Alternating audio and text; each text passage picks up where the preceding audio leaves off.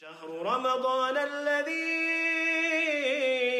أنزل فيه القرآن هدى للناس هدى للناس وبينات من الهدى والفرقان.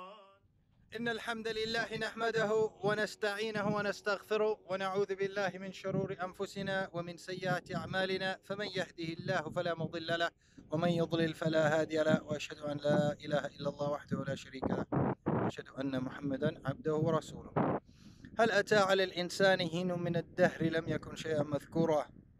Does, uh, does mankind does mankind not remember a time when he was nothing worthy of mentioning? هل أتى على الإنسان حين من الدهر لم يكن شيئا مذكورا؟ إنا خلقنا الإنسان من نطفة أمشاج نبتليه فجعلناه سميعا بصيرا. Indeed we created him from a clot of blood. And then we made him seeing and hearing. This clot of blood was once upon a time deep inside its mother's womb. When it came out it needed everything. It cried it begged it needed help from everybody. And then it grew up, straightened its, straightened its back, puffed out its chest, stuck its nose in the air, and said, The blessings I've been given are given because of my hard work. The blessings that I have, the wealth, the power, the strength I have, was given to me because I worked for it, because I never took any days off, because I woke up every morning. Really. How many people do that and so much more, yet never attain the blessings that others attain?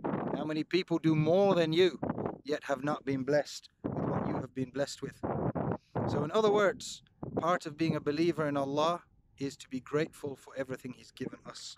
First and foremost, if any of us are arrogant, rude and stupid enough to believe we have not been given blessings, then thank Allah for your sight, for your arms, for your legs. Once a man came to Harun al-Rashid, the great Khalifa, and he said, Ya later was'ud duyur, was'ul qusur, yadullu ala was'ul qubur. He said, if only the size of your castle or the size of your palace would lead to a large grave or a wide and safe grave.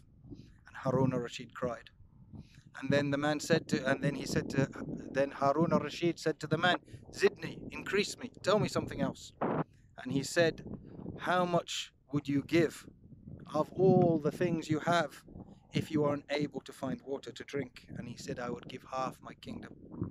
And then the man said to him, How much would you give if you drank water and you aren't able to pass it out?